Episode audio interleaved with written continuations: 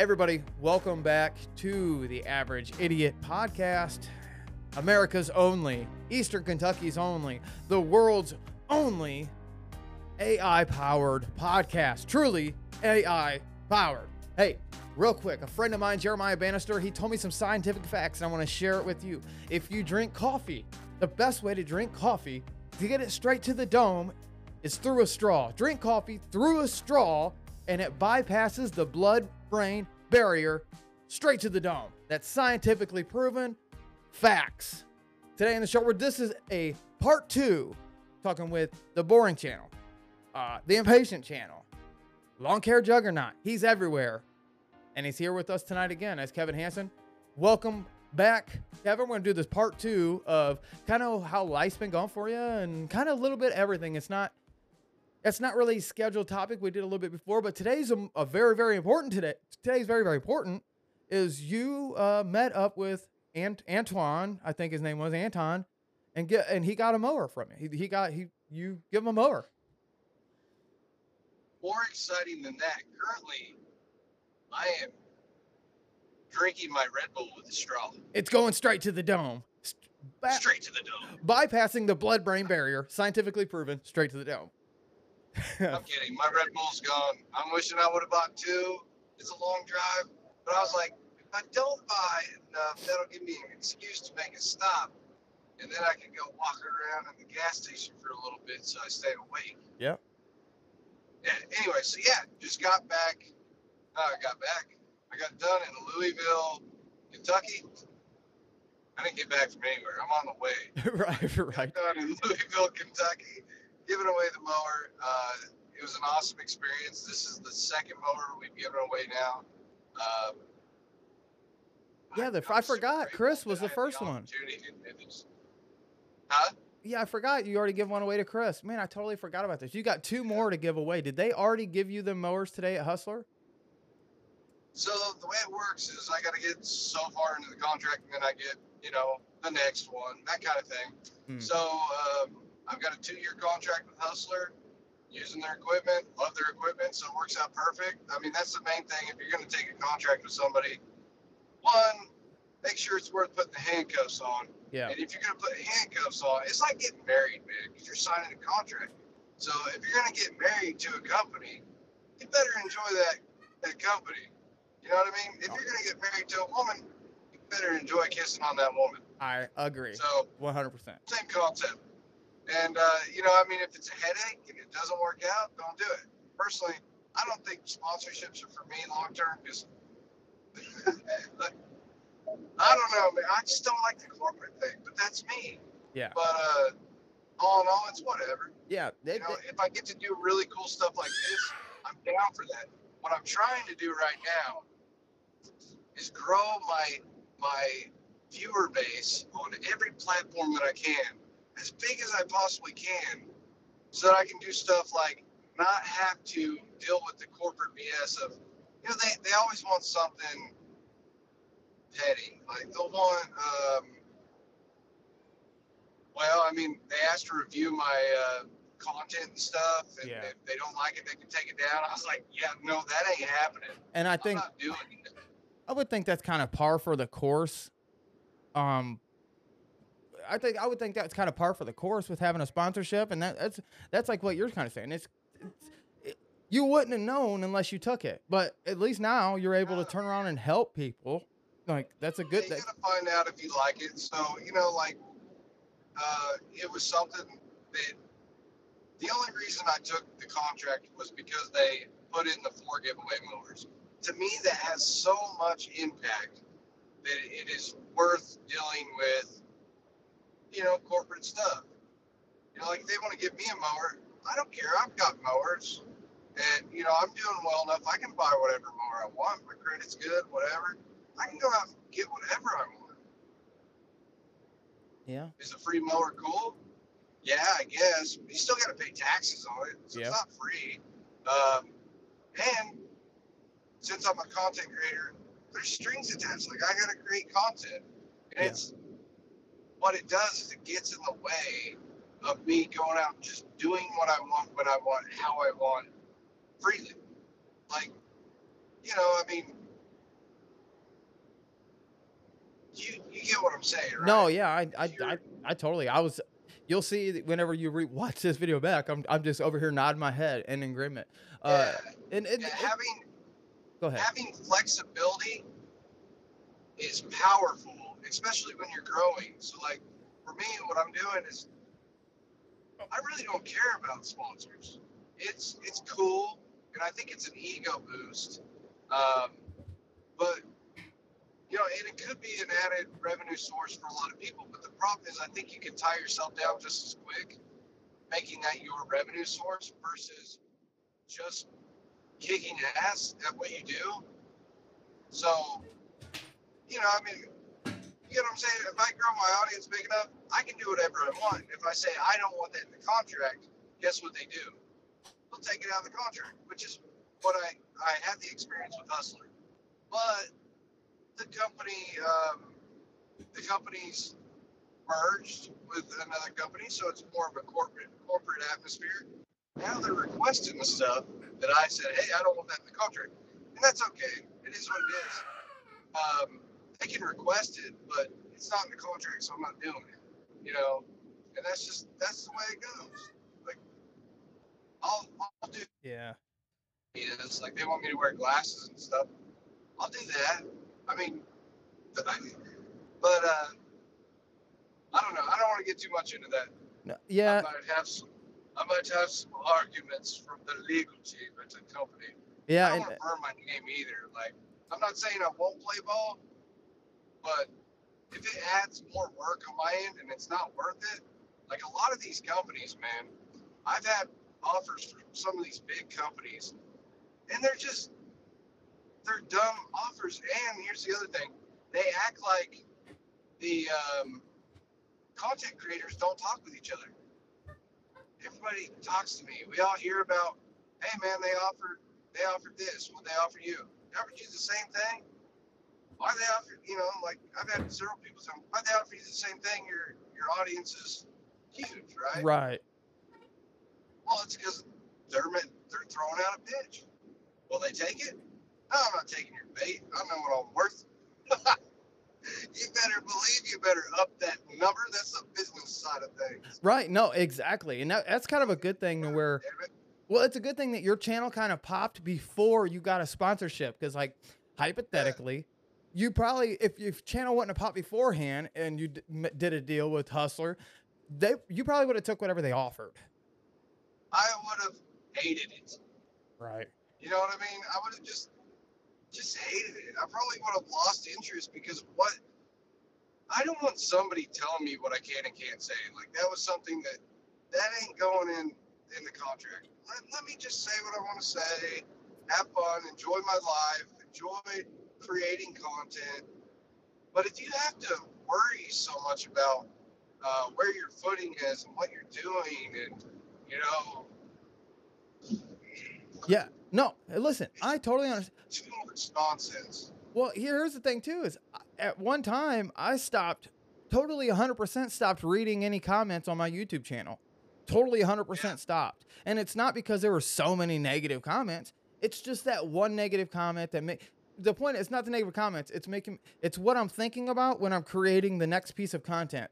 A week down the road, a couple days down the road, I'm hearkening back to what someone criticized me on, or maybe they were wrong, maybe they were right. I don't know, but Something gets in your head. something gets in your head and It's a way imagine well imagine you signing your con- signing a- your name to a piece of paper and then all of a sudden now you're worried that you well i don't know this ain't in the contract but the Uh. lawyers might say x y and z i can only i i, I hear hey i i don't have a sponsorship I- but i can see I didn't even want to take a sponsorship because I was worried. I was like, are people going to call me a sellout?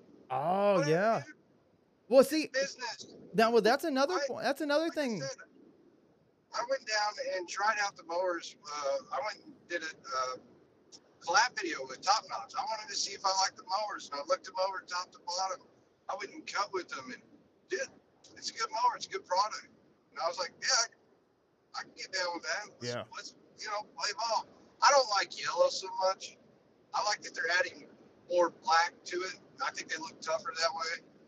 yeah I'd, uh, I'd love to see a black unit with yellow decals and yellow lettering that would be dope that would be super dope And he's saying juggernaut on it. and it say Juggernaut on it. Just how uh, years ago, I know I, we're not trying to promote anybody else or talk about any anybody else, but years ago, SG Ninjas, he got sponsored by Wright Mowers, and Wright Mowers made a, made him a special mower. Not saying every company should do that or whatever, but at the time it was kind of cool and it was still fairly new, and that's been some years back. But yeah, if Hustler did a black mower with yellow lettering and decals and maybe even said Juggernaut become unstoppable on it, how easy is it to put a sticker on? Or give you the stickers, you put it on yourself. But a black That mower would be be dope. cool. Well, You that even what I would like? go ahead. You know what I would like better than a custom mower for me though What's that? is if they put that same budget wiggle room and gave me another mower to give away. Yeah. Okay. That you know makes what I mean? uh, what? it's cool, but give me that budget to give away. So I mean that's that's where I'm at with this stuff. I think it's what I'm doing may only be a short ride. You know what I mean? Yeah. It's it's we're It's- all living this small little small little moment in time anyways. Yes. But what I'm doing is just a short ride. So if I can create really cool scenarios that help people out, like this guy I gave the mower to, he really needed it. It's it's going to be something that it impacts his life and changes his life for the next five to ten years while that mower is in great shape. And maybe it puts him in a position to create more income that he would have not had access to otherwise. Yeah. Let's go And in. then- Let's talk about that. What? How did all, that whole thing go? Huh? How how was the whole experience? I know I talked to him and and people who are listening. There's another. I'm gonna add that into the show, but man, how did that whole experience like? How how was it? I bet that was beautiful. I mean, I'm sure it was beautiful when you give Chris the mower, but you already knew Chris.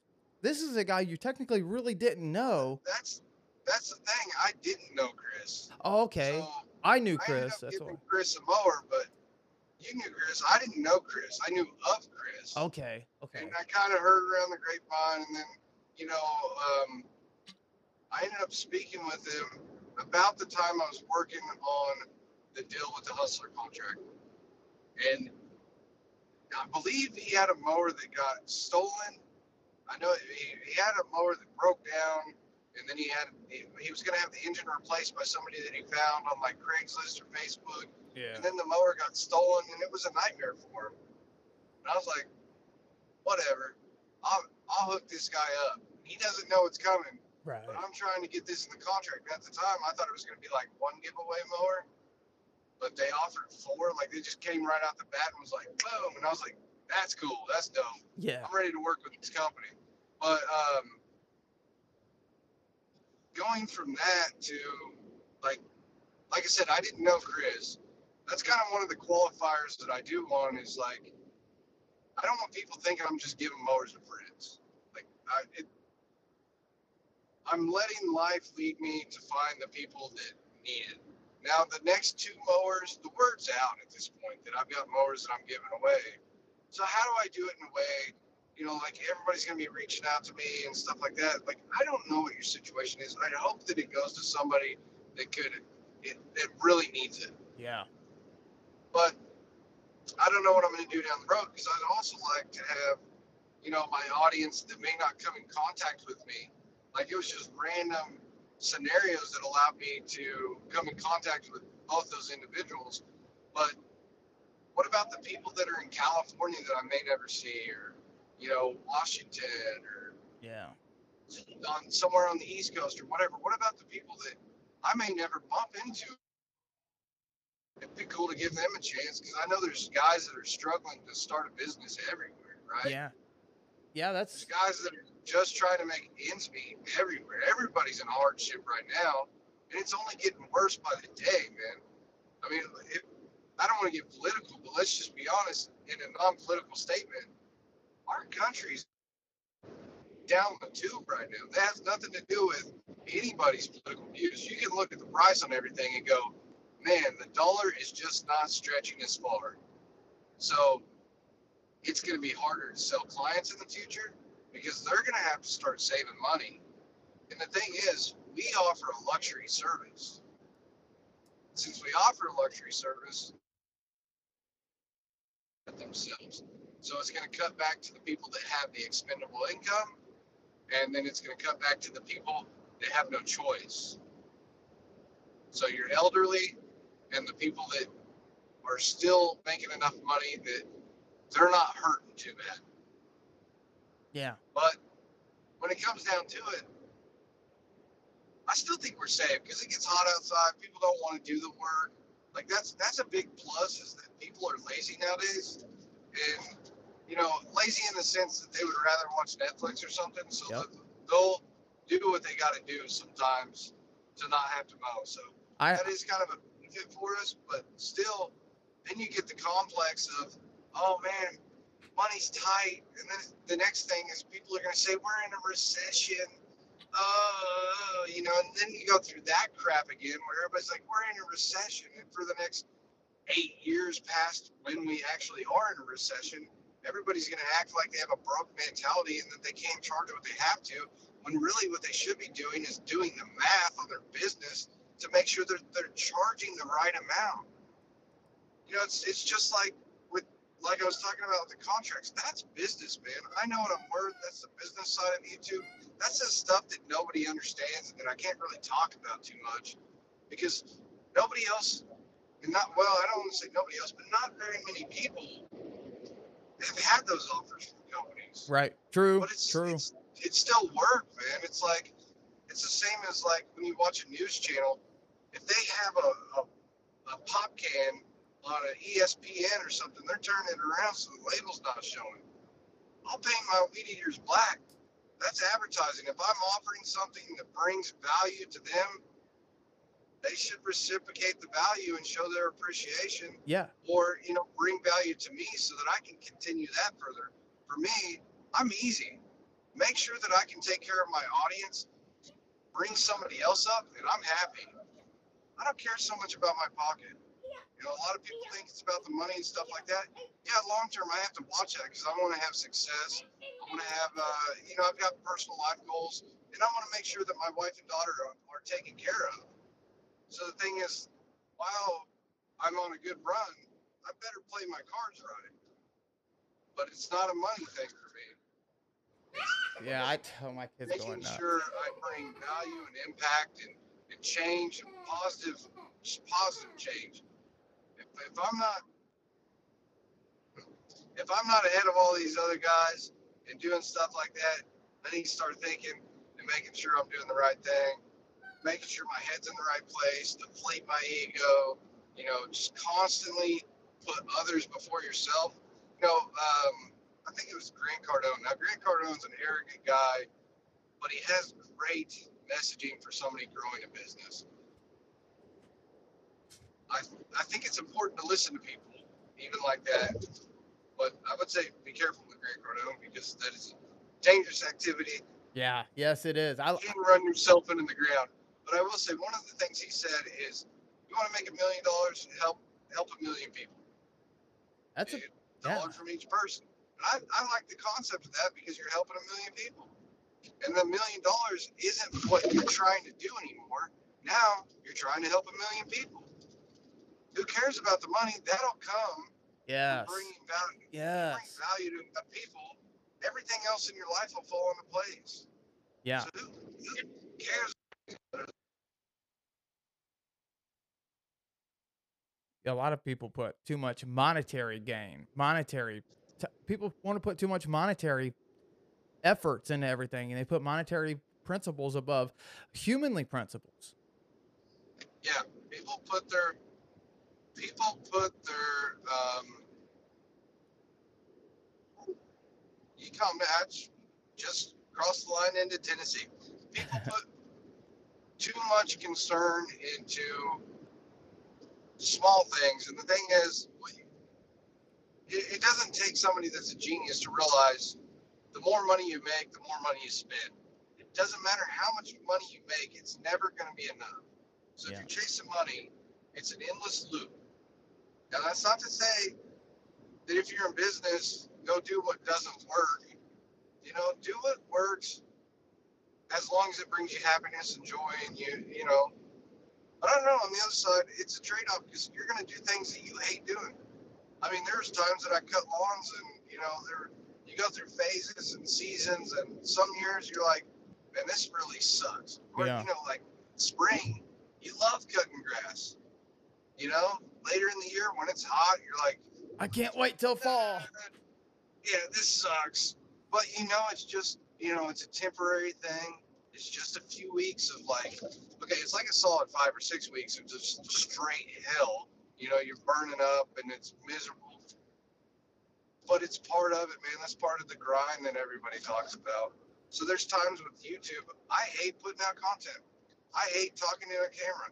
I hate, you know, um, just like you said with reading the comments, like people are, you know, people are quick to judge and think that it's so easy. Yeah, everybody Well, always says, I'm going to start me a YouTube channel and I'm going to start me a podcast. It's like, you ain't got, I mean, not that you don't have, but you haven't taken the time to get the mixers, to get the computer, to get the microphones, to get the lighting. A lot of people don't want to invest in that because it takes time. Whenever I do stuff, like when I talk about the book of Jonah, and I've got a couple different podcasts that come up, I'm reading books all the time. I'm I'm watching other people's content to kind of measure against mine, as a lot of people don't want to say that, but I mean, it's just the way it is. Like that learning, I'm learning. emotional trauma, you know, you're gonna.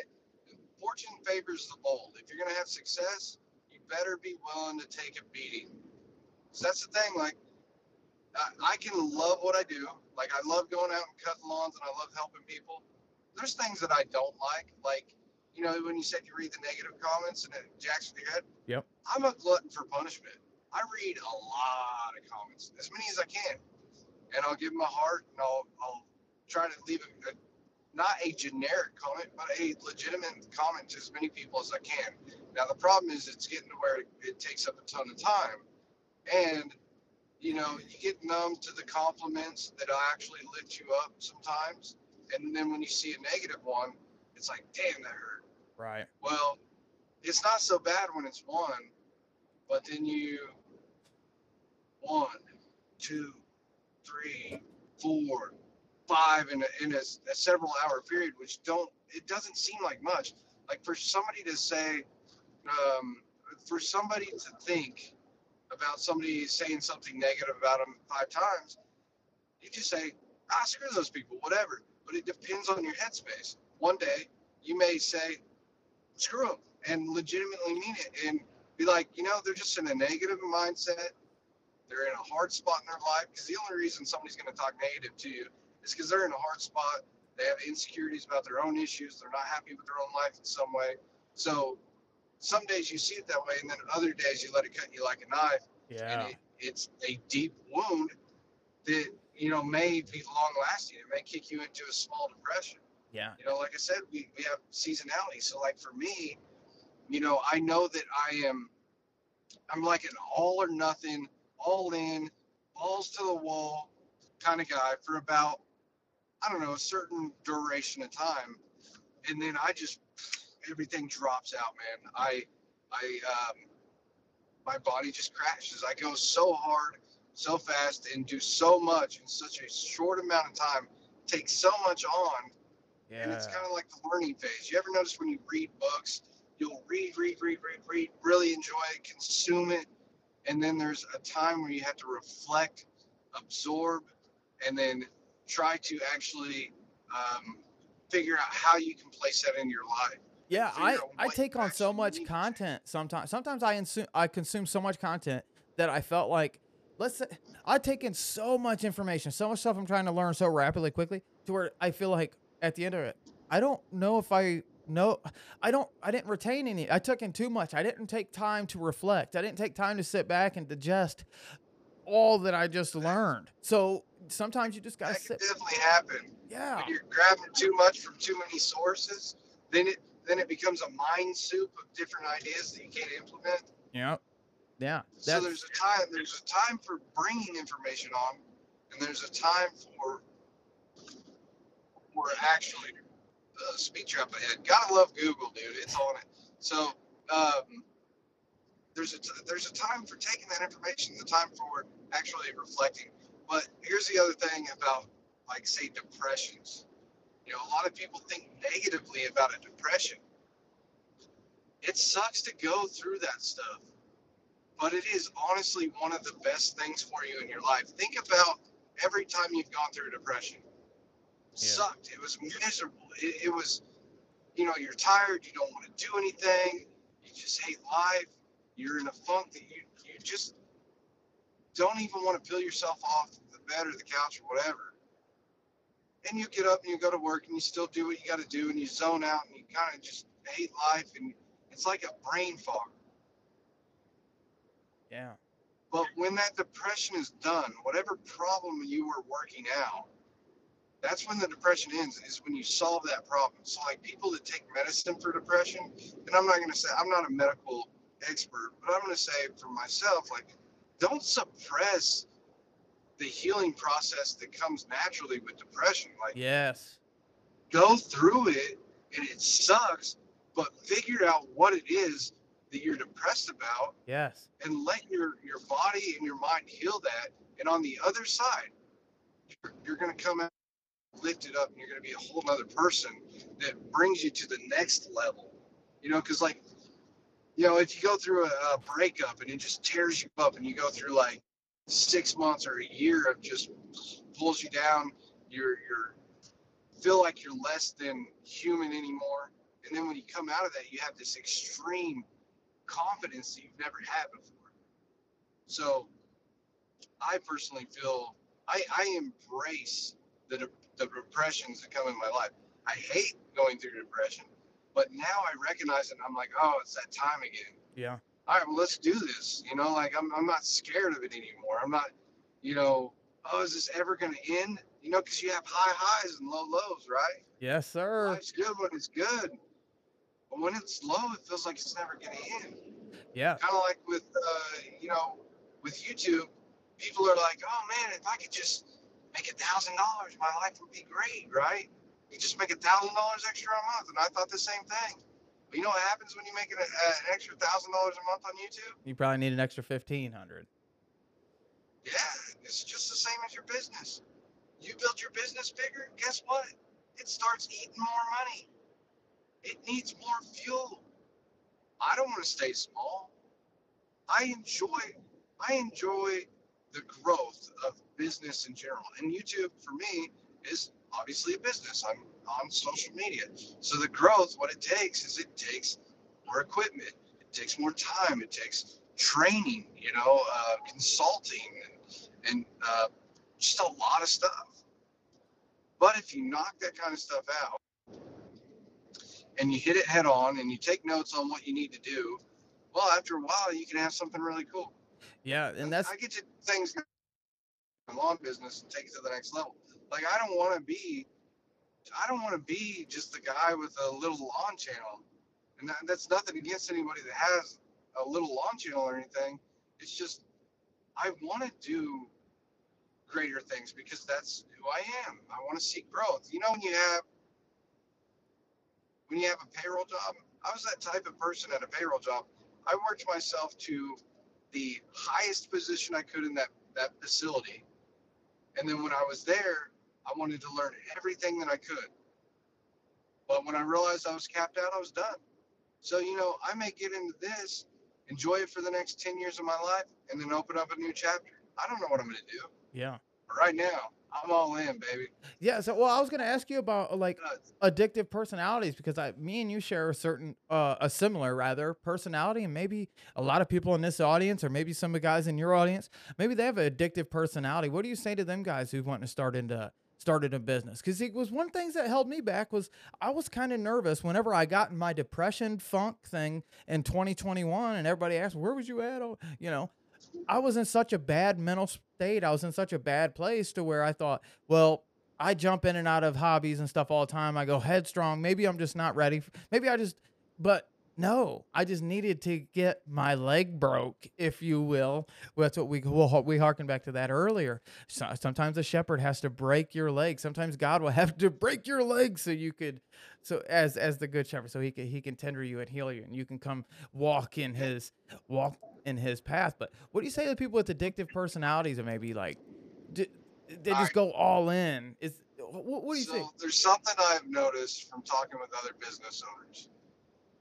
I've noticed guys that are military, have a past experience in the military, and did well there do really well in business. Okay. And guys that have overcome addiction and they can turn their business into their addiction do really, really well. Right. I mean, because they go all in. And that's what it takes is like commitment, going all in, creating a lifestyle around something where you, you don't want to change it. And part of part of just having any kind of successful business is just sticking with it. Like even when it sucks, when you want to quit, when you think that there's no option and that you have to quit, if you just stay in, eventually you're gonna have a winning streak. It's gonna it's gonna work. You're gonna figure it out. It's gonna click right. You know, and that's part of that's really part of having a business. So, you know, one of the things I told myself when I first started is you got to roll with the punches. You got to take the punches, right? I just kept telling myself that. I'm just getting punched right now. I'm just, and life's just beating the hell out of me, but it's okay. So I'm going to beat this. And I would say if you're you have an addictive personality, don't get addicted to getting beat up by life and getting beat up by business. Like, figure it out. What what is causing your pain and, and change it?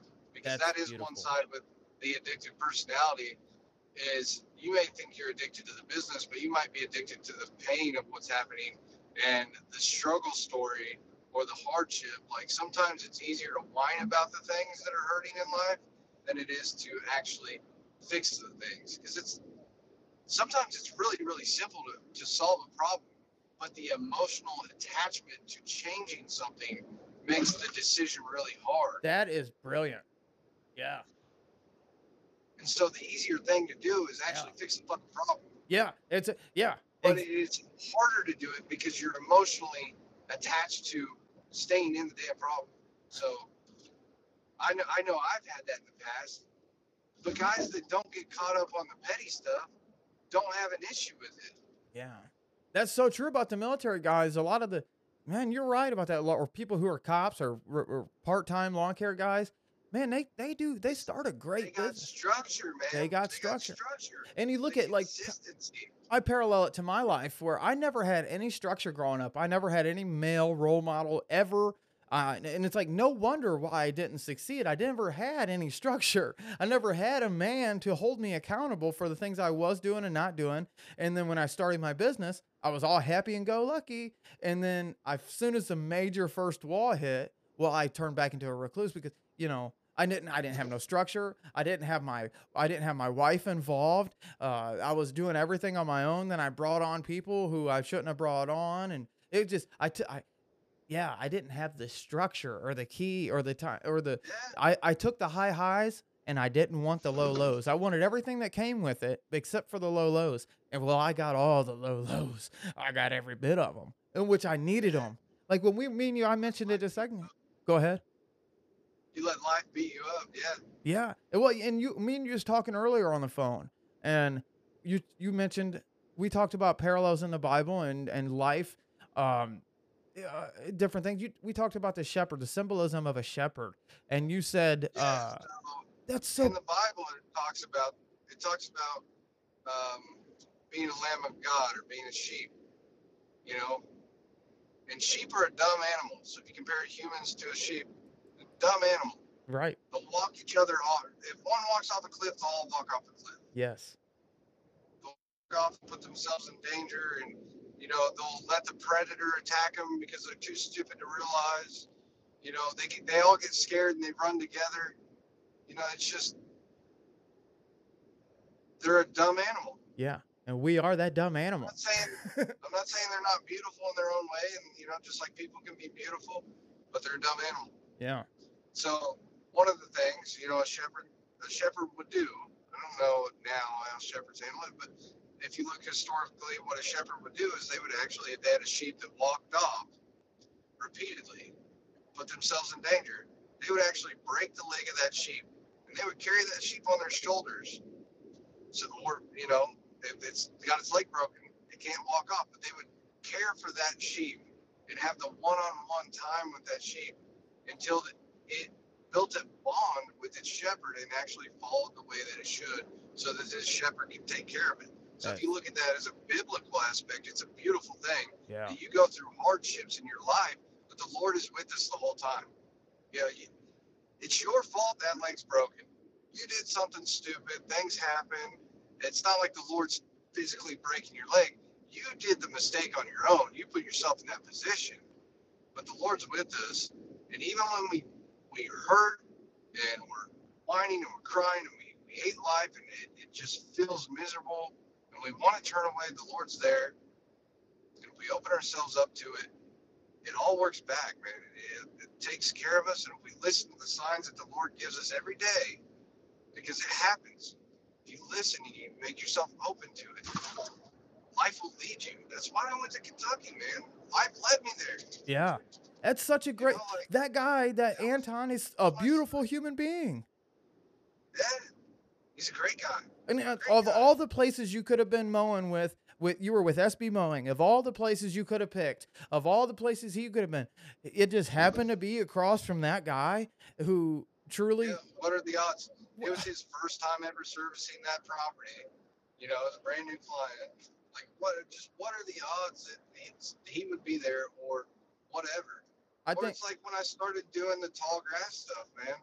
You know, I said I was going to cut this yard, and then, you know, for me, I was listening to Charles Stanley, and I put that on the video, and and that, that didn't really have anything to do with this, this story. But you know, I, I told myself I'm I I sat in my truck, and you know, you can pray to the Lord. You can talk to the Lord with prayer, just like you would talk to me or you Yeah. right? And so you don't have to be on your knee and you know bow your head and, and pray that way. You can pray your head the same way people will say that they meditate. You can pray while you're working. You can anywhere you're at, you can do that. So I prayed after that. You know, I was like, it was interesting. It was fun. Uh, I wasn't looking at it for benefits for the channel. I just thought it was going to be fun because I, I figured I didn't think I was going to put a sermon on the damn video. I thought what I was going to do was talk about my experiences in the first couple of years. And I was like, this would be really cool to cut this because I can talk about what it was like to cut those crappy yards I was cutting the first couple of years. Because at that point in my business, I was only cutting nice lawns. Yeah. If the grass was six to eight inches tall, I was like, oh man, it's super high. Yeah. This yard's are going to suck this week. It, it's just, I've gotten so used to having it so good as a lawn guy cutting this stuff weekly. And I forgot what it was like to cut this, this tall stuff. Yeah. And now I'm in love with it and enjoy it because of the challenge. Like Yes. it, it brings me back to the nostalgia of starting. But my point is, I prayed to the Lord and I was, you know, you know, if I get a sign to go out and do this stuff, I'll do it again. And you know what happened? Less than five minutes later, I got a call from the city and they said, Hey, are you interested in abatement services? I don't know what an abatement service is. I thought they said embankment and I don't mess with hills. They said "Oh, overgrown stuff. I go, okay, that's my sign. Let's roll. Let's do it. I hear you. That is, then, you know, I got to talking with them and I'm like, hey, how's this work? Well, if I cut the yard, they bill that person and then they tack on administrative fees and paperwork fees. And if they don't pay it, they put a lien on it. If they don't pay it again, then they put their house up for sale. That ain't right. I'll just start cutting the list for free. So I started cutting all these. You know, the, the city sent me the list. It tells you whose whose house is vacant and whose isn't. If somebody lived there, I went and cut it for free. Not all of them hit the videos. Some of them did, somebody didn't. You know, like not everything I do makes it on video. Right. And that's. I want to film everything that I do, but I don't. Ah, my know, kid's some going days- nuts right now. I don't know if you can hear him. I understand. Anyways, I, I didn't mean to ramble on there. Some No, no, yeah, you're good. I. I I love it because it's like, well, look at the look at the um look at the trend that's being set on YouTube, and look at all the yards. Like, who knows? That could be.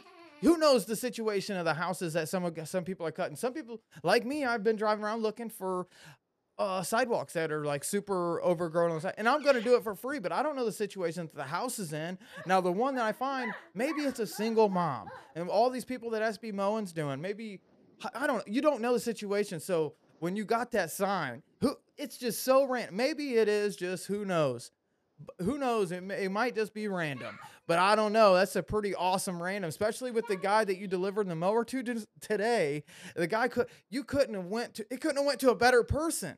A, a, a guy who who probably who has talents, real talent. The guy's a, a, WBC or yeah, a WBC champion. He fought. He knows Sugar Ray Leonard. Well, knew Sugar Ray Leonard kinda. He wasn't like best friends with him or nothing. And he has a story, a beautiful story. And he looked around his community, found a need. Some people in his community, same situation. I was like, I was, I was thinking of myself in that. And whenever he was telling me that story, it's saying like around here people don't have the money to do this. It's like i come from the trailer parks. I come from poverty stricken areas. No one can afford to get their lawn cut. That's silly you know? Why would you spend that kind of money when do something you can do on your own all right? But he looked at it and he turned it into a way to bless people. Now does he make money on it? Of course. But he's doing it in a way to where he can make money and sup and sup take care of his family and also satisfy his clientele satisfy his community if you told me that he was to do uh, free yards for people who need it, I would say, of course he does. That's the kind of guy he is. You know what I mean? If I bet if you lived in his area and you said, "Hey, you know, I don't really know you, but so and so said that you help people out with getting work done," I bet he said, "As soon as uh, my schedule opens up, I'll come knock it out. Don't worry about it." That's the kind of guy he is, and that's the kind of that's the stuff that I see in your videos, and it's like, that's the kind of things that I want to see more of. I want to. I want to see more of Ant- Antoine's story. I want to see more of people going out instead of bragging about spend about charging people because of this and that. And I get it. Charge higher prices if you need to. I totally understand that. But if it's for Granny down the street and you'd already, you know, you guys are from the same neighborhood, so you know it's not a really nice neighborhood, and you know she's on a fixed income, and brother Bill, her husband, died 10 years ago. She's been alone. You know she has this, uh, you know she's on fixed income and having a hard time uh, taking care of something simple as cutting grass. It's going to take you 30 minutes. You're going to tell me you don't have 30 minutes to go out there and help the beautiful older woman that's on Social Security in your own neighborhood? You don't have time. You're going to you want to charge her top dollar? Are you are you serious? I look at it this way. So in your business, you know, what's really cool is my business has evolved into allowing me to do this on a mass scale for people.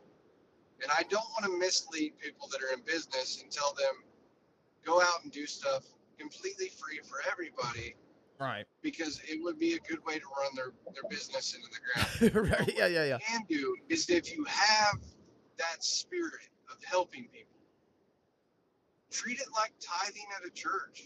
Yeah. Ten percent. Yes. Yes. Yes. Yes. If you if you cut ten lawn or you know if it, it's if you cut ten lawns, cut one and let it be a freebie. And you don't have to do it free every time. Find somebody that needs it. Yeah. Give a little here and there. The cool thing is that as you grow, you can do that more. If you grow your business to the point where you have the expendable income to do the things that you want, it. that's your goal. If you want to help people, if you build your business up, you can use the funding from your other jobs to allow you to do that stuff. But first and foremost, it is unfortunate that it has to be said this way, but first and foremost, you do have to take care of your family, Right. personal finances, because the only way you can continue to help people is to make sure that you're taken care of. Because if you go negative, if you fall down, things reverse in your life, you won't be able to do the same thing. Right. Like if I, if I were to, um, you know, I give freely all the time, and I want to give Right. as much as I can. Like I want to give more money away than I make, which is Oh, wow.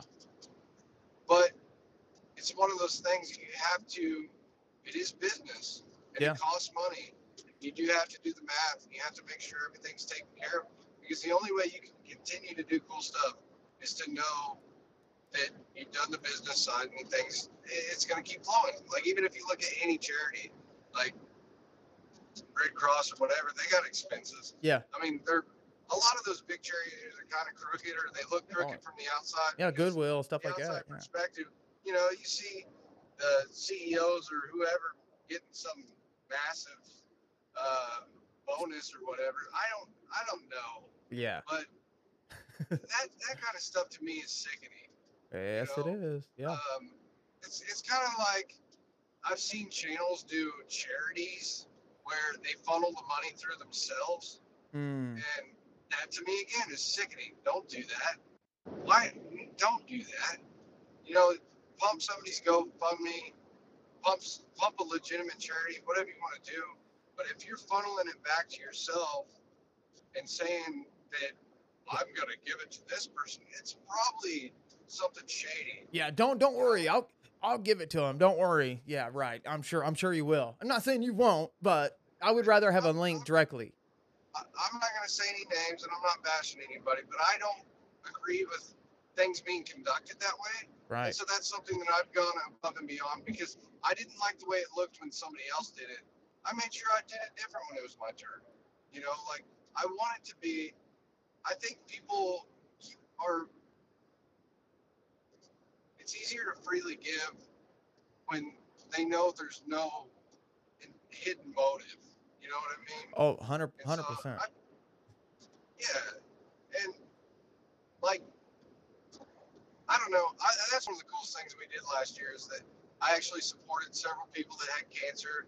And, Yes, you did. You know, pumped their GoFundMe out, and dude, it was like hundred fifty thousand dollars that our audience raised for those people. But you know, that money never went through my hands. Right. Yeah. And I- it, and it I went to a great cause. I don't know how I got on this subject, but It's okay. too easy. It's too easy to be corrupted by money. You know, it's it's too too easy for that to happen to anybody. Yeah. So I guess when, when we were talking about the tithing, grow your business, make sure that you are hitting the goals you need to hit. Charge what you need to charge for the clients.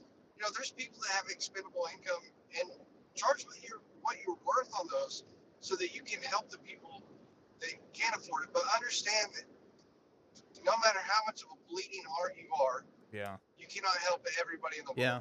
That's that's And so that's true. don't don't get walked on and run into the ground Yeah. with every sob story because there's going to be people that are fake out there. So you just have to let the Lord lead you to the right people. Yeah, and it's And biblically sound how to take care. You better you better be able to read somebody's personality and know if they're lying. Yes, very very true. It's and it's biblically sound to take care of your family first and then take care of your your neighbor and stuff. But you got you got to take care of your situation at home. And the reason I, I've been harking on it so much here lately is because of what I see only ever getting posted out there in the world. So I just I just kind of try to be a check and a balance. But yeah, uh, certainly take care of your take care of business first. I was I was just throwing it out. Like I, I don't want to lead. I I don't want to ever uh, lead people down a path that will put them in a position that they are worse off in a, in a worse position. So you know, building a business that is sustainable. You know, like the cool stuff. It, it's really cool to see the things that I'm doing now, but that wasn't possible for me in the beginning. You know, people look at where you're at like any business, they'll look at it.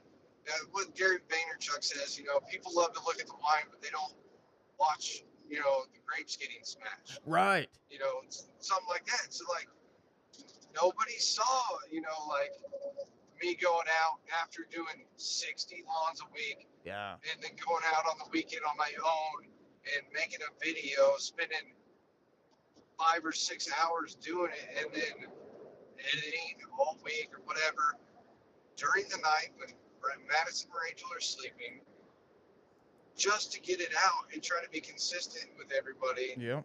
And still just enjoying it. And it wasn't making money, and it was just, you know, people are like, "How are you doing it?" How if you're mowing that many lawns, if you're making money, how are you making videos?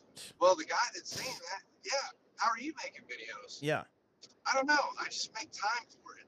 Exactly. Yeah, know? and that's that's the way of it. You're, would you just mention you just mentioned Gary, which is great because I talked about Gary V, um, on one of my last episodes, and I was saying like Gary V is ma- making waves in society today, and all he's saying is the simple things. Like Dr. Jordan Peterson saying simple things, Gary Vaynerchuk saying simple things like Yeah. make your bed in the morning, be grateful for what you have, be happy for where you're at right now, love your neighbor, take care of everything. It's like all these simple little things are saying that young men are striving for.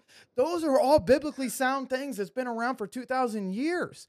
These are all biblical documents. And I look at it and I say, what's what's my point, Jesse? My Isn't- point is, isn't it crazy?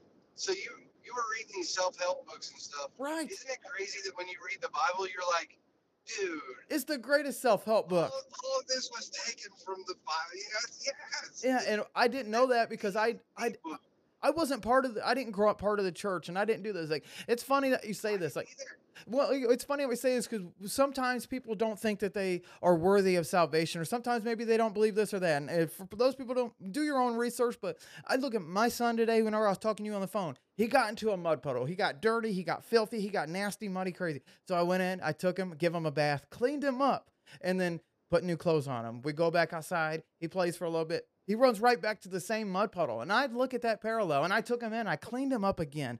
And I look at that same thing and I take it as a as a parallel as that's what God does for us. That's what that's what Jesus did on Calvary for us. He bore the weight of all our sins so we can run back to the mud puddle and get dirty. And what's going to happen? We ask for forgiveness and we're going to get clean. But it's our natural fallen human nature to run right back to the mud puddle. And it's a lot of uh, these the, some people might not like it, and that's okay. You can unsubscribe now. That's fine with me. Ah, don't worry, man. It says the righteous will get, you know, have persecution. Don't worry about that. Yeah. Well, Don't, it, don't ever feel insecure that people unsubscribe for you for having faith. They may, but more than likely, I don't know if you can hear me because my GPS. you're good. Don't ever worry about that stuff. Because what's going to happen is more people will respect you for talking about your faith as long as you talk about it in a way that's open. Right. Just talk about your experience. If you're if you're not shoving it down somebody's throat Right. and saying like, don't be the brimstone and fire guy. Be the right. guy that's like, this is what I've learned. This is how I feel, and just speak with honesty and truth and without judgment. And what can they say? If Right. they don't like it, they don't like it. But the reality, reality is, it doesn't matter. It's it's. Don't ever feel insecure about being Christian. Be an unapologetic believer, and know that that's how you feel. Because other people feel the way they feel. If somebody wants to get on my videos and say, "Hey, I think it's dumb that you talk about the sky fairy and that you think this way or whatever," that's cool. That's your belief Yeah. you If- know, you'll you'll come you'll come to your belief in your own way, man. Yeah. It's, Well, if they, a lot I- of people, go ahead. uh, well, a lot of people they'll go through their life unhappy. Right. Find faith.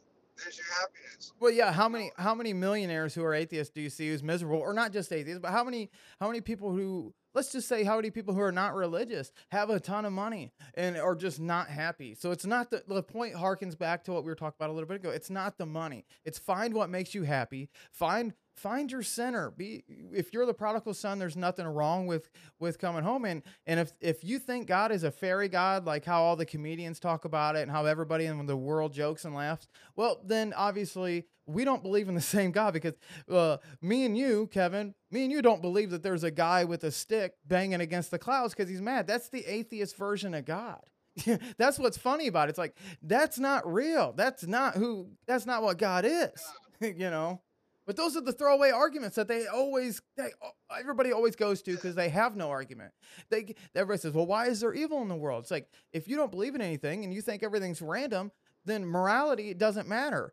What do you mean evil? There is no evil. And if you, well, since society, because uh, Aristotle said, no, no, everything. If the wars and all the hurtful things are just a random current events. And the only reason why you say something seems evil because you feel something isn't right. The only way you feel something isn't right is because there's a way that it should be. And if there's a way that should be, then who eh, who said that it should be this way? You know what I mean? You can backtrack all the way back just by simple philosophy things. And I may be wrong. I'm not an I'm not an apologist and I'm not a theologian. But what I do know is I do like you. I do take a knee for Christ the King. I am a worthless sinner, a wretched man who's not worthy of God's love, but because of Calvary, I get it.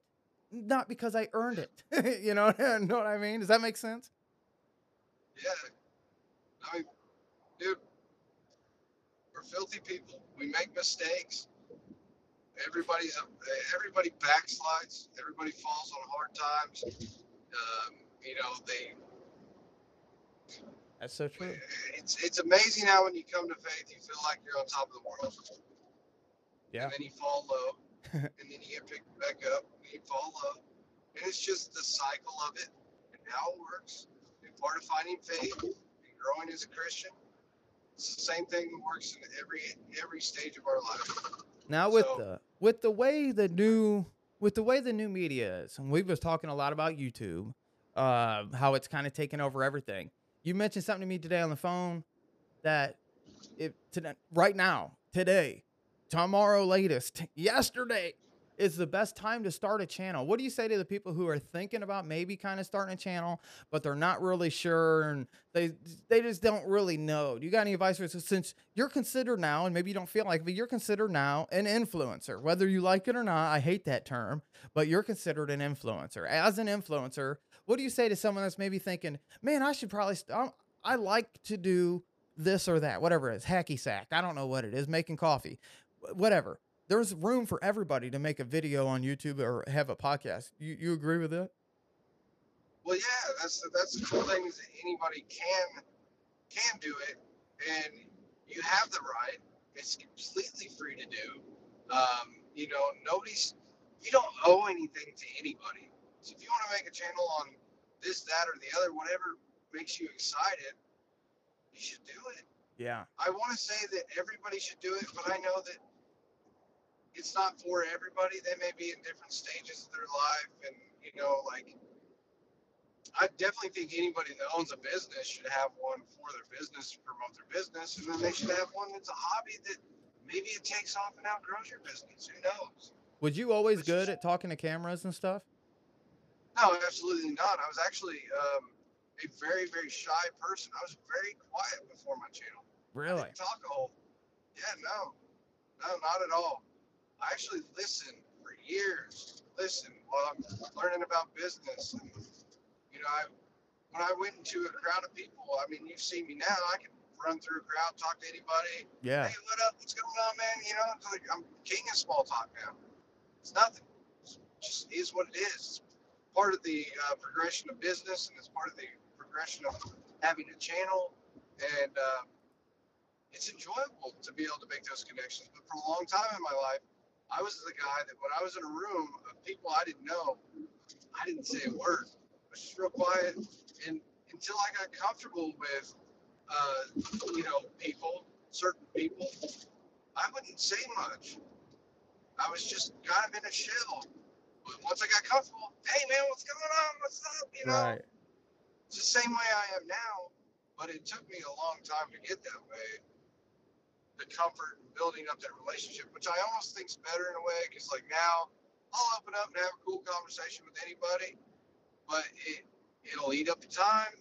Sometimes you're wasting your time. Yeah. Sometimes, um, sometimes you're giving people information that they don't need. So it's like finding a balance to it. But you know, there's a lot of positives that come from having a channel and talking into a camera. especially with yeah especially if you're a new guy out there today starting a business that is so that is so because you got if you start a business you have to have a facebook page Uh, whether you, Yeah. it's the way it is You're going to gain a lot of confidence and you're going to get very fluent with speaking. Like when, when I think when I was the best at speaking into the camera, I was doing Facebook Lives. Because the thing about doing a live video is it's one and done. Like yeah if you mess up, yeah it, it just it was bad. that's why i don't You like know, doing a lot of live podcasts Well, you get on and sometimes you bomb, sometimes you don't, sometimes it's great. that's a good But like now, when I edit, if I say "bud" a lot or "uh" or whatever, I can edit all that out. I can just trim it out. I can clean it up and make it what it is. But if you're boring as hell on a Facebook Live, nobody watches. Yeah. So that was a good experience for me because when I started making videos, I pulled out my phone, started going live on Facebook, and after a little while, I had like probably it wasn't a whole lot, but it was probably like 30 to 50 people that that's consistently pretty good watched my videos. Like they they would watch them, or I would hear from other people, "Hey, so and so was talking to me about your video, and I think it's so cool that you're doing this or that." Or and I was just pulling out my phone, talking about random nonsense and uh, you know what I was reading, you know, because I was reading a lot of self-help books and stuff Yeah. like that, and talking about business and grass and the mowers and what's going on and business tips, everything that I was when I started my YouTube channel. So then I had to make this progression where I got comfortable on camera. But how do I take that and put it on YouTube? Because I really wanted to do YouTube. Yeah. Well, I had to make a commitment, and I went and bought this. I think it was like three hundred dollar camera. It was a Nikon The red one. five hundred. Yeah, that Yeah. red one. I seen it. Is I got recorded on that camera. I still got the camera. The camera's it, it doesn't work anymore. Oh, I, I, it, I destroyed it. You know, just ran it into the ground, making videos with it. But that that camera is what made that channel take off. If I didn't commit Hundred dollars onto that so that I would go, okay, I bought this camera, quit opening up Facebook and doing live videos. I just stopped doing live videos and I started making uh, YouTube videos. And it started with me standing in front of uh, a white, white sheet on my wall. I remember. Yeah, I, I didn't have any money. I'm low budget. Everything goes back into my family or goes back into my business. And I was just figuring it out. I was at the point where our business was just starting to make money. You know, like some people, I don't want to say they have it good, but they start out, everybody starts out in different starting places. Yes, they do. So if you want to play the comparison game, like, oh man, you know, they're ahead of me or whatever, and you can be insecure about it. Like, don't be upset if you're driving a 25 year old truck and somebody on YouTube says, you know, if if you got if somebody's got like a 20 year old truck, they're, they have no value in what they say. No, man, that doesn't mean anything. If anything, they're going through some hardship. They know some stuff. Yes, know uh, what I mean? yes, They might yes. I not know everything that might have some insecurities with pricing, whatever it might be. It was really interesting. The moment I stopped being insecure about pricing, everything changed. The moment that I learned how to, uh, you know, start budgeting my finances different, putting things into different accounts, and making sure that everything's planned for ahead of time, and everything started changing. Bank accounts started going up consistently. It's just a learning process, man. I mean, when I when I started my business, I came from an employee mindset where I got a paycheck, I spent that paycheck. I Right. paycheck, I spent that paycheck. If I can just make a hundred dollars a day, I remember Greg's. Dude, I remember watching Greg's video whenever I was I was just a, I was a uh, a zone leader in a paint room years ago, and I always thought I enjoy mo- my dad. My dad mowed grass at a, a church or two, and whenever I'd go hang out with him every now and again, he was making like a couple hundred bucks a week, and t- that was a ton. You know, and I never knew that there was a whole world out there. This is probably circa 2012. Okay.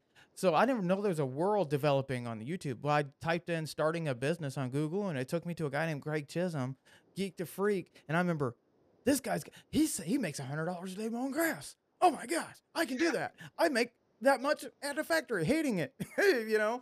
And it's like, he started this, maybe, maybe it wasn't him, I don't know. But for me, he started No, this whole. If I could just make a hundred dollars a day, I, I can make a hundred dollars a day. I can work thirty days a month. That's three grand. That's about what I made at the factory. yep, You don't figure in expenses and stuff. And after several years, if you make a hundred dollars a day, you're Not- like, whoa. yeah, yeah, yeah, something's wrong. it, it's not a side hustle and you got equipment and everything. But yeah, that first big milestone is how the hell do I make a hundred bucks? A hundred bucks isn't that hard to make. How do No. I make a hundred bucks? How do I do that two days in a row, then three days in a row? Okay, now I've done three days in a row. How do I make it five days in a row? Cool. Now we've done five days in a row of a hundred bucks. How do we double that and get to, you know, making uh, a thousand dollars a week? Well, we made a thousand dollars a week and it just progresses forward. And then you takes, get to like the five thousand dollar leap to like the ten thousand dollar leap is not a hard jump to make. So if somebody's in their business and they're stuck at that range, because I know that that's that's a common spot for people to get stuck at the fifty thousand dollars a year type thing. You want to make ten thousand dollars a month? It's not hard to make that leap. To it just takes a little more work, a little bit of changing on your pricing, and some tweaking in the business, and boom, ten thousand dollars a month. Then you go from ten to like fourteen, and maybe go back to twelve, and then eventually you figure it out, and you make 20, 20 grand a month in revenue. yeah, You know, it doesn't mean you're putting twenty grand in your pocket, no. you know, but it, it's not hard to to make more. At a certain point, you know, it, it's all about your, um, like, like I said, it all goes back to your emotional baggage and trauma. And can I handle making the decisions? Can I stay consistent? Yeah, I'm kind of a creative person. I'm not creative in certain things, but I mean a creative uh, mindset. I'm not. I'm not as much analytical. I'm not Right. looking at every little tiny number. That's not where my strong suit is. Me neither. Yeah. I want it to be. I want it to be. I study it. I try to do that. But I'm I'm a creative. That's why I did well on YouTube. Right. You know what I mean? That's that's why I enjoyed the marketing aspect of business. Yeah. It's the creativity. How do I how do I do this? What do I tweet there? You know? I totally I enjoyed agree. the marketing side more than the, the financing side. Yeah. That. Uh. Somebody that's an analytics gonna enjoy the, the financing side over the marketing side. Right, and it's all and it's all relative, like what you're saying. Like even if you were starting a business or starting a YouTube, they're both a business. So like when you Yeah. first start your when you first start whatever YouTube or business, let's just say business, let's just say YouTube, whatever. When you're first starting your channel, I remember my I remember my first video. Like I was I I just started watching all you guys kind of. I don't think I was watching. I can't remember, but I started watching the main crew that we have nowadays, right? And this is you know just a few years ago, and I remember cutting grass and I it was on my phone and then I pushed upload. I didn't realize you needed Wi-Fi to really do it. It just you you know, but I threw it and my I got so nervous. My hand was shaking, everything. And I didn't I thought I was gonna go viral overnight and I thought everybody's gonna make fun of me. And I th- like eh, you know, but anyway, I finally got it uploaded out. So I didn't look at it for like a day or two. And I deleted like I wish I wouldn't have done this, but I deleted like my first four videos because you know I don't know. I just wish I wouldn't. And looking back now, I wish at the time it made sense, but I wish I would have kept them videos. So now, if anybody goes back to my channel and says, "Hey, my last couple videos, I was really negative," well, like I wish I would have kept them because it, it would have made it would have made more sense, and it wasn't like what I thought of it. I remember being so nervous, and I thought, well, after about fifty or sixty videos, or after about 50, 60 podcasts, it's just all relative because I'm not where you're not where. Whenever me and you first became friends, like if I told you today where you'd be at, you'd think I was smoking crack because that just wouldn't have made sense. You know what I mean? And where I'm at right now, I have, I'm, I'm truly, it's all relative though. It's, and it's so great. And business is just like that. Like my business made, made uh, in 28, 19, 19, in 2020, geez, in 2020, my business done really, really well. Like I made, I don't know, like almost like 140 somewhere around now, well over 100,000 but it's not at all what I put in my pocket. So whenever I tell people, I mean, it's 2021. Whenever I tell people that, they're like, it was 2020. I can't remember. But anyway, I tell people that at work, they're like, well, but how much can you actually make mowing grass? And I said, I don't know. My business made, you know, like 140 ish. And they're like, what? No way. I was like, that's not what I made. I made a lot of mistakes. That's what I made. All I made was mistakes. I said, but that's what my business technically made on the books, you know, and they just, they could, you can see their wheels start turning like, what? And I'm like, but it doesn't just happen like that. And I wish I wouldn't have made it that way because I had to take on accounts that I shouldn't have been on. The only way I made it, I done it like, and Top Notch has a similar story to it. Top Notch took on a bunch of accounts that he wasn't ready for either and had to let a lot of that go. Mike Andes called him out on it, but I, I'm more on the, I'm not a very smart guy. I love, you know, I'm, I like to work. I like to work. I like to make videos. I like to talk to people. But when it comes to numbers, uh, and important stuff in life, there'll be important stuff.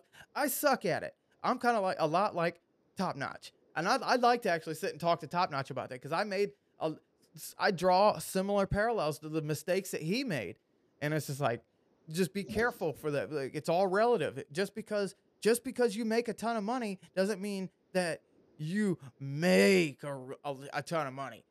you know what I mean? On the books, it might say one thing, but your pocketbook might say the most important thing. You know, does that make sense? Any of that? You may make you may make a lot better money having a smaller business and focusing on having a higher profit, charging right, and modifying it so that it, you're never going to have less stress in your business than when it's just you. Right. And so here's like the thing people don't really think about. Like, say you had a, a tire shop. There's going to be a point in the growth of that tire shop where if it's just you doing the tires, you're making money. Most of the money goes back to you or just having a facility.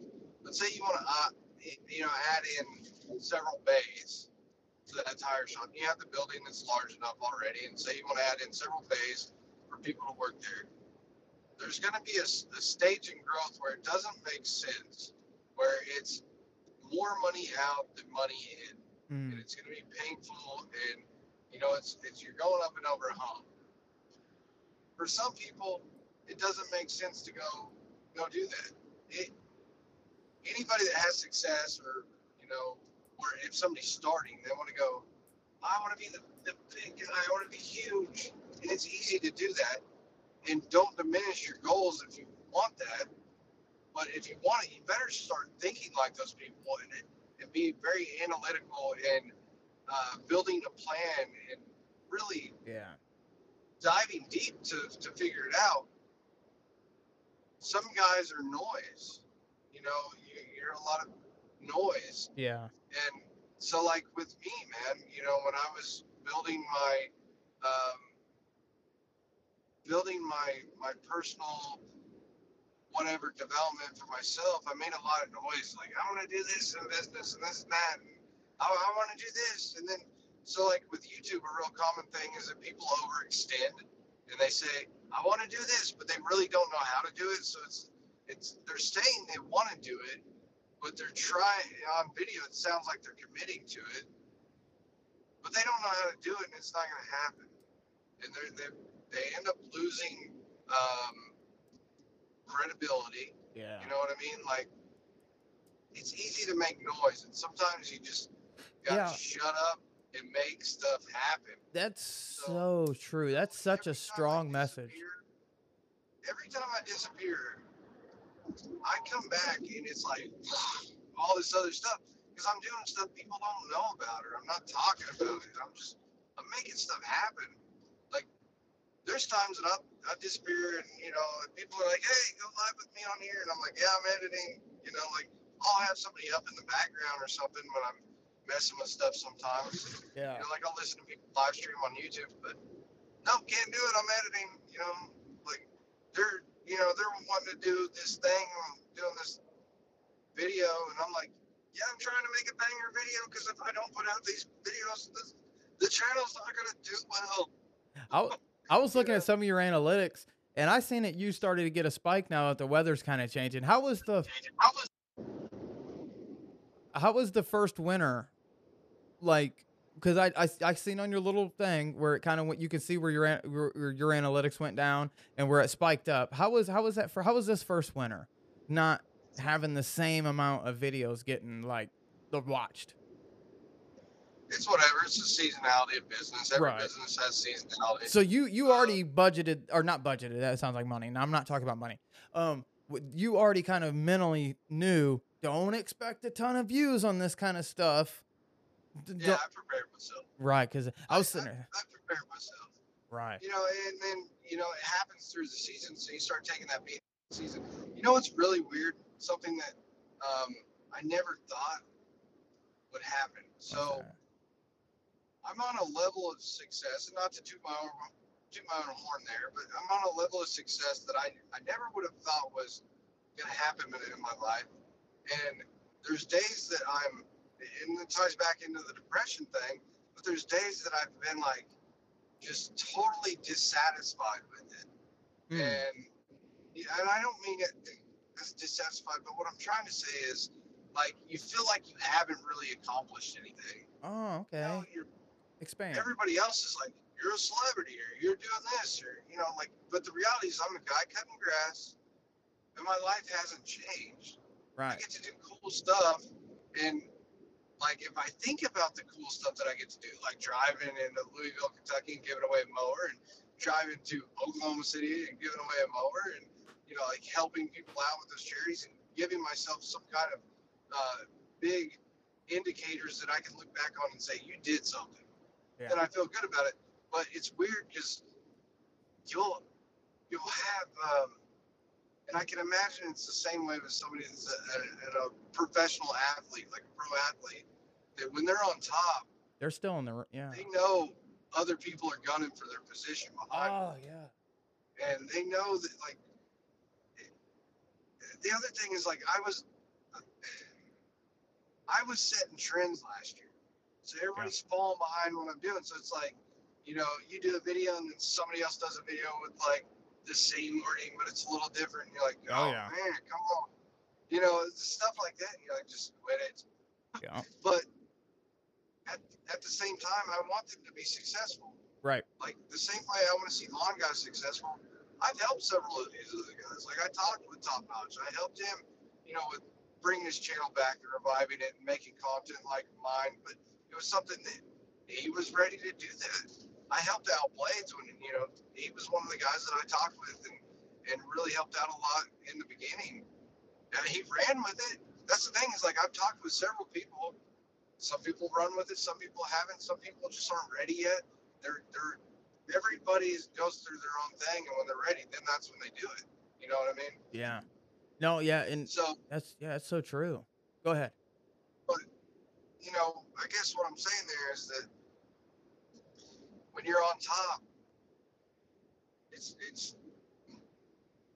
another level of stress and anxiety that You don't see. in that should be there that you never thought would be there.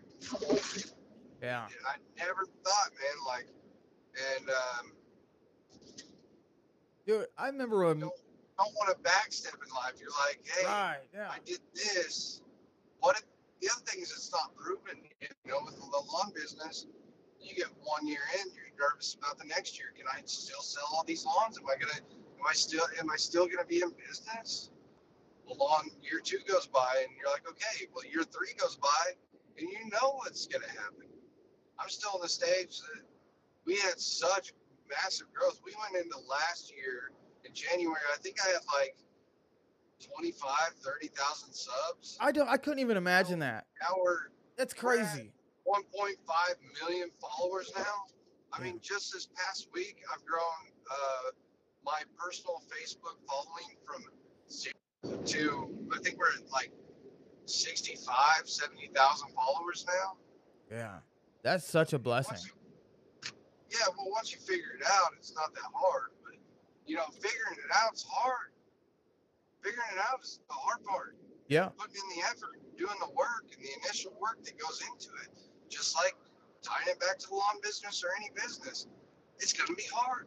You got to work, you got to figure it out. So people are like, oh, you're kicking ass. Well, I've been making videos since forever. I Forever. made my first videos in 2014 Yeah. and then I I studied. I quit making videos because I was studying business, but I still watched these guys on YouTube and what are their angles? How are they talking in the camera? I noticed when their eyes weren't looking at the, the actual camera, how weird that was and how it made me feel like a disconnect. And I I'd watch the angles on where they put stuff when they're mowing the lawns and what I liked watching. And I'm like, I don't like the point of view stuff. You know, like whenever See- you first whenever I first started making videos, I was only a couple videos in whenever you contact you contacted me and started uh critiquing me and helping me out and I w- Yeah. that's some stuff that I'm so thankful for because when you're new, just like everything, when you're new, you don't know. You don't know what you don't know. You know, you know, you, there's your known knowns, your unknown knowns, and your known unknowns. So you don't know what you don't know. It's just the way it is. And it sounds like it's a really roundabout way of saying you're not going to know what you don't know. So, with someone great coming along with you, came along with me, and I I still have people that are starting channels contact me with advice and stuff, which makes me feel good. You know what I mean? Because I feel like I've gotten nowhere. But looking back, I remember when you reached out, whenever I had like a hundred subs, you was at like maybe a thousand or eight hundred. You know what I mean? You were giving me advice and tips, and now I'm able to do the same thing with these other guys. Man, it's just, it's just, you just gotta go. You just gotta keep grinding and keep up. YouTube is a business. I don't care what anybody says. YouTube's a business. I don't sit back and invest into this stuff because I don't like because I just want to just whatever. Yeah, I want to be I want to make friends with all these guys. I want to whatever, but I also don't put this time in. So I just take all my time and just don't whatever. Like I want to get paid for all this. I I I want to have this as a business. This is something that I love to do. You know, does that make sense? One a reason a reason why I bring it up. Reason why I bring it up is you you mentioned spot. You enjoy it. Right. Well, you mentioned something about sponsorship, and you were kind of nervous because you want to be called out. Like that harkens. That makes me think about like whenever I post my link for like something simple as um Patreon. There, there's not a lot of guys doing that, and it's like, is that kind of what uh you know? And it's like maybe I don't know, but that's why I'm saying if you want that's that's kind of like I know exactly what you're saying about taking on sponsorships, taking on money. Go ahead. That head trash battle never stops. Right? Yeah, yeah. No, no matter where you're at. Uh, when's It the last time? stops. Like, Go ahead. huh? Well, go ahead. The best time you have success is when you're not questioning. Oh yeah, nonsense. Like if you know it's right and you just do what you do, and you know you got to do what you got to do this thing to do, and yeah, yeah. You like that's that's when things go great. yeah, you got to you know, just keep doing it. You're not doing it because of motives. Like if you're only doing it because you're thinking about money, it's probably not going to work. Right. If you only do it because you're thinking about, um, you know, uh, if you don't do it because you're thinking about what people say are Right. going to say, eh, it's probably not going to work because you're not going to do it. I mean, You're not gonna do what you. Yeah, you just have to do what you know you need to do. yeah. And, you know, Patreon's a thing you got to do. Do it. Right. Well, and it's so it's so like it's I so go through the same battle. Well, you should have a Patreon right now, especially I told you this earlier. Like, imagine you having a Patreon, even if you only get a couple guys, because they should like you're cons- you're putting out content, yeah, for yourself, okay, but they're enjoying your content.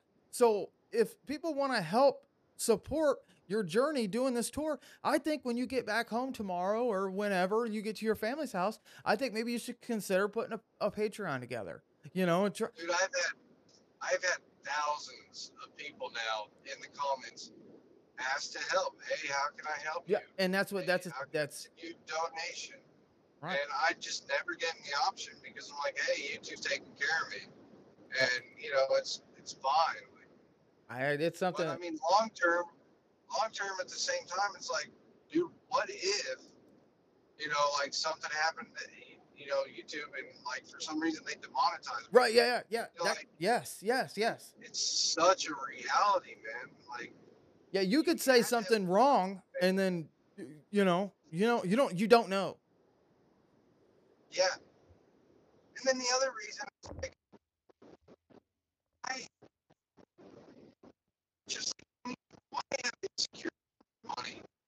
Why have insecurity of you know knowing your value or how how you're going to help people and like knowing what you're going to do with it? Like I've never let anybody filter money back to me because I didn't want people to feel like I wasn't doing something good with it. You know, like I I like having the freedom of doing what I know is going to be the best for my family, or what I'm doing, or whatever.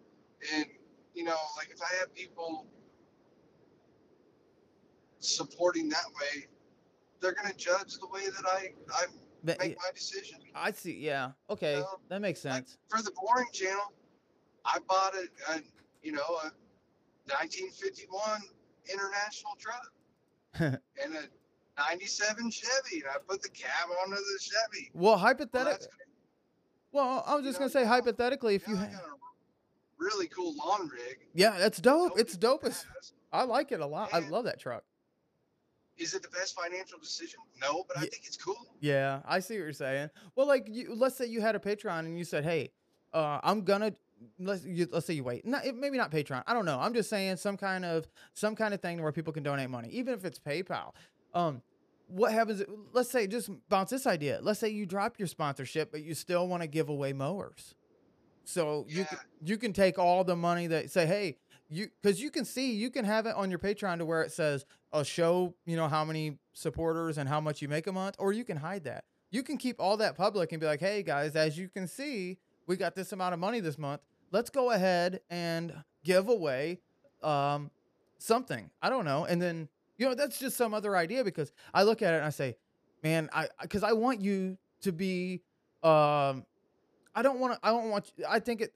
I don't want you to only have to rely on YouTube. You know what I mean? I think I would love to see you have pipe. so much more possibility for greater things when you have a massive following of people that support you and are willing to back you Right. and go to bat what you're doing that there's there's just so more pos- so much more possibilities of things that you can do as a collective crowd versus you know one guy going out of pocket Well, that that that So- brings that well that brings something to my mind. I've been studying a lot of the Tower of Babel. And the king at the time of the Tower of Babel was Nimrod. We've all used the term, we've all used the phrase, don't be a Nimrod. And Nimrod was a man of renown. He was a powerful man. He came from the event, he came way back from the line of Canaan, and he was a grandson of Ham, who was Noah's uh, who was who was Noah's youngest son. And and he had this curse on him. So when they built this Tower of Babel, they were supposed to spread across the world and and and then separate all over the world, right? Well, Nimrod, being a being a powerful uh, man of renown, a beautiful like a, he was a beautiful man, a strong man, the guys that we look up to. But what he did with all his vast money, what he did with his empire is he wanted to not he wanted to build something. he didn't want to be a vessel for the Lord. He wanted to build something that people would say, "Wow, that was built by man, not built by God." Because in those days, God played a bigger part in their lives. And that's when that's when the Trinity, Godhead said, "We can, they're they're talking with one voice, they're talking with one sound, they're talking with in unity, but they're not doing it out of love for me, out of the Father, the Son, and the Holy Ghost. They're not doing it out of love for God." So that's when God said, "Yeah, your little bricks that you're stacking up, it might look fancy to an ant, but I'm n- you are nothing to me."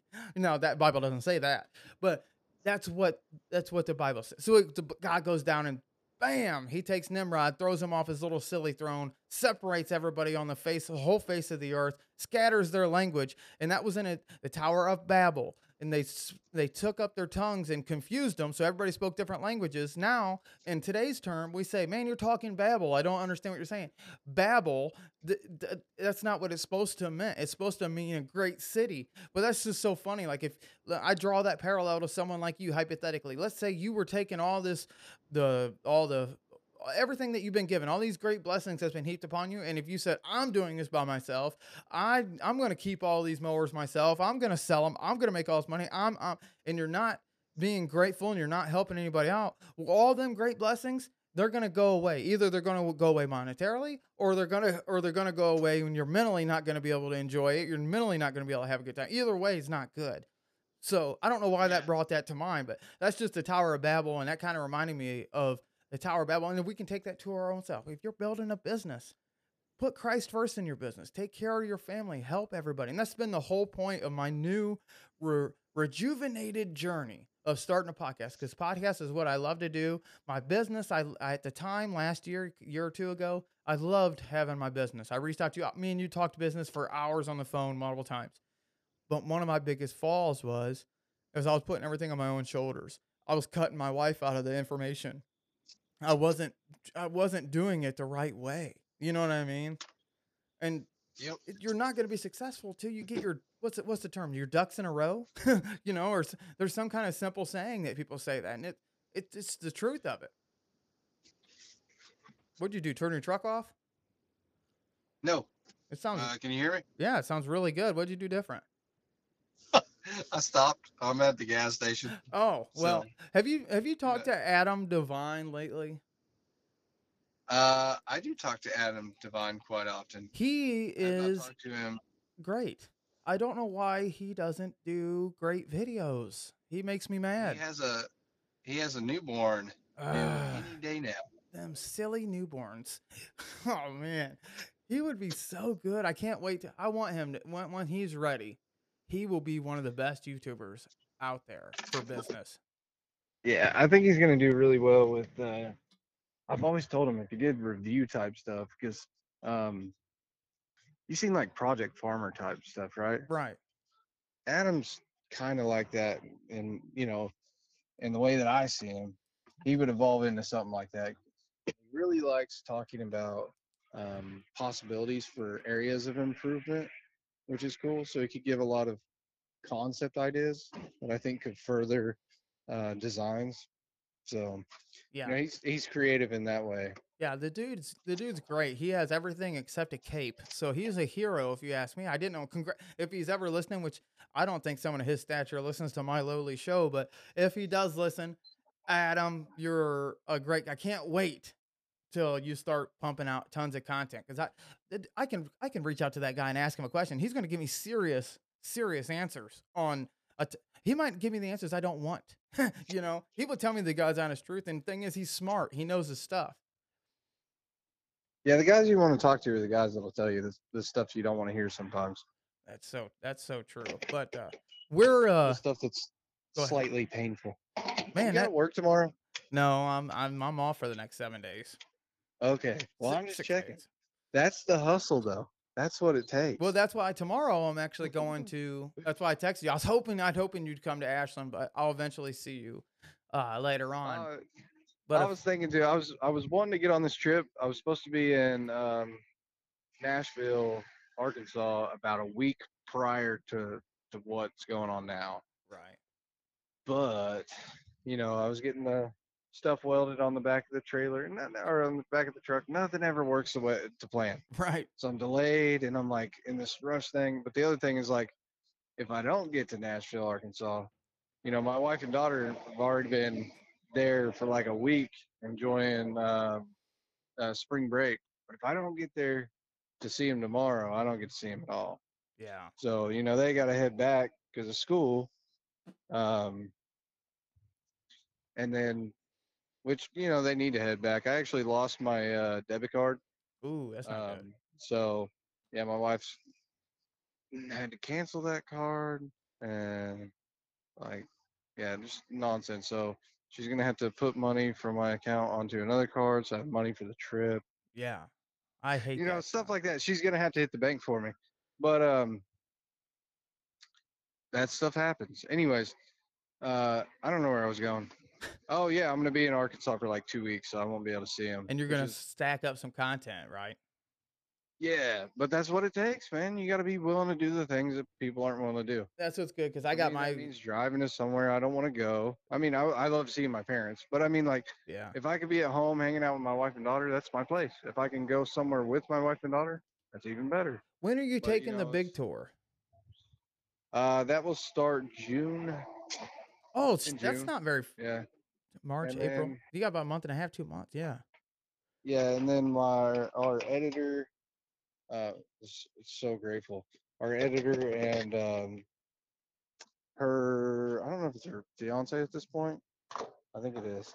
Um, they're gonna stay at our house because they edit out of our house, which she was supposed to be on the on the road down in Texas. Mm-hmm. But uh, it just worked out perfect that he's got a job in the area now, so they're gonna stay at our place and uh, babysit the house. And I'm like, yeah, That's now I don't awesome. have to worry about that, you know, because that stuff that was something else that was stressing me out. Because I'm like, all right, what do we got to do before we leave? Yeah. Well, this You isn't know, no little journey. This thing. isn't no little embark. You're you're going No, it's all over. two and a half months. That Two is and a half months. that is so It's awesome. huge commitment too. Like when I actually said it on the channel, I'm like, ooh. And well, you, and you're not doing it because you have to. That's the thing. Other people will No, get I'm us. doing it because I want to. Yeah, exactly. mean- and you got people like maybe like me or uh, other guys across the world that would love to have an opportunity to.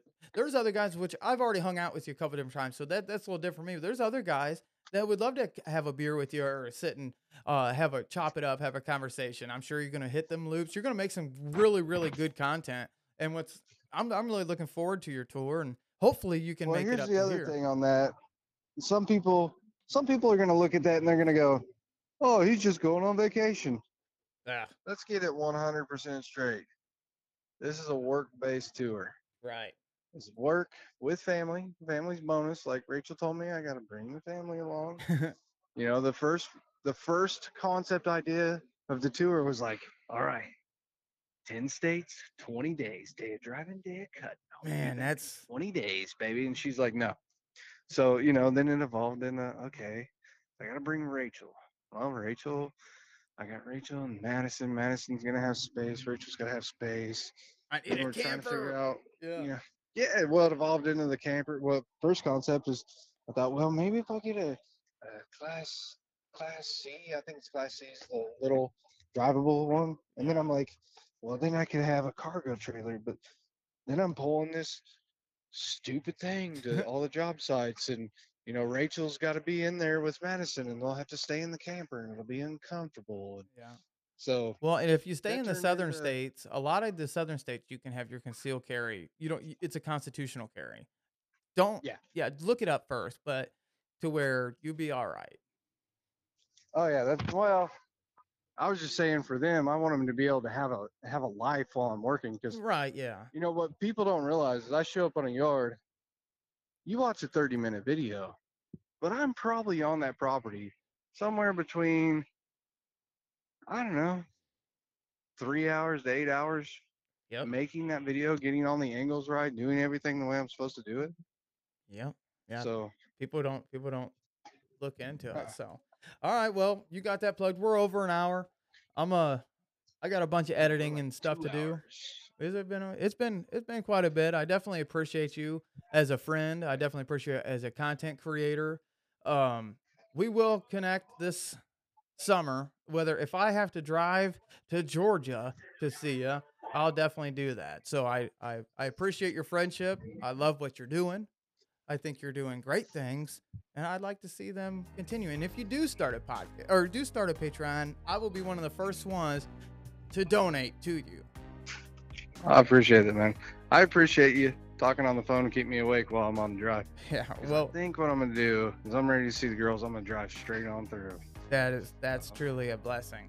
All right, guys, you heard it from the man himself. He's doing everything. He's running around, jumping everybody. You're gonna let, you're gonna hear from Antoine. He he you heard you well not heard. It's, you're gonna hear it by this time. Antoine, who got the mower, and he talks about his story. We're gonna touch back. We're gonna touch base with Kevin later on, and uh, we're gonna see how everything goes. How make sure let's pray for him. Make sure his trip goes safe. Let's do all this, but most of all, let's take a knee for Christ the King. Let's be grateful for what we have let's hit the like button and the subscribe button. Those are really important buttons to hit. If you're gonna get on anybody's buttons, if you're gonna press anybody's buttons, press my buttons. And uh make sure you drink coffee through a straw because you can bypass the blood brain barrier and it can go straight to the dome. All right, guys, we'll see you later. Hit the like button, hit the subscribe button, hit all the buttons. We're out of here. Peace.